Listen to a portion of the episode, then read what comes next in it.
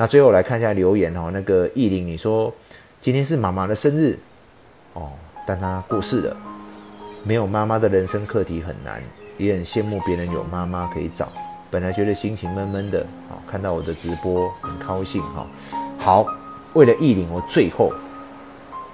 最后回答一下意林的这个问题啊，因为我的母亲也不在了啊。我曾经也会对我的父母亲的早逝啊感到很不舍，甚至有点觉得不公平啊，甚至有点埋怨老天，因为我觉得非常不公平啊，甚至。从旁人的角度，觉得老师现在过得不错的生活，理论上我的父母亲应该可以享福，但是他们不在了啊，这是一个事实。然而，不管我怎么样的感到不舍，甚至抱怨，这件事实不会改变。其实我慢慢的、慢慢的领悟到一个智慧，就是说，其实我的父母亲留在这个世间呐，活在这个世间，其实能够享受到的，就是这些有形的。啊，这些无形的这些呃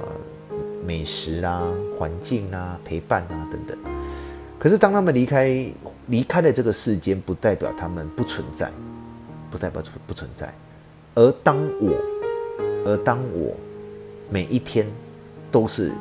充满着意义，当我每一天都在做我内心觉得应该做的事，当我的每一天都是透过我的文字，透过我的演讲，甚至我们现在透过我的直播。去帮助影响无数的人。当我确信我所做的是一件好的事情，是一件善的事情，我相信这样子的善的力量，其实是可以回向给我在天上的父母亲的。甚至我认为，我发自内心的认为，我所给予他们的这些善的力量的回向，会远远的比他们吃到的牛排。啊，住到的豪房，开的豪车，还要有意义。这是我现在所相信的，而我这样子的相信，带给了我很大的安慰。而这就是我想跟意林所分享的。啊，你的母亲今天是生日，那虽然她已经不在了，但我想跟你分享的是，你唯一能做的，你应该做的，就是去帮助别人，成为一个更好的人。